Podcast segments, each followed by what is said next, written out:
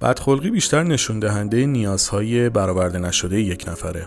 این یک برداشت از کتاب چرا تا به حال کسی اینها رو به من نگفته بود نوشته جولی اسمیت است. یادمون باشه که ما انسانیم و همیشه نمیتونیم شاد باشیم و این هیچ اشکالی نداره. بنابراین در قدم اول ما باید یاد بگیریم تا احساسات خودمون رو بشناسیم و اونها رو بپذیریم و در مرحله بعد تلاش کنیم تا در زمان سختی‌ها با خودمون و دیگران مهربان‌تر باشیم.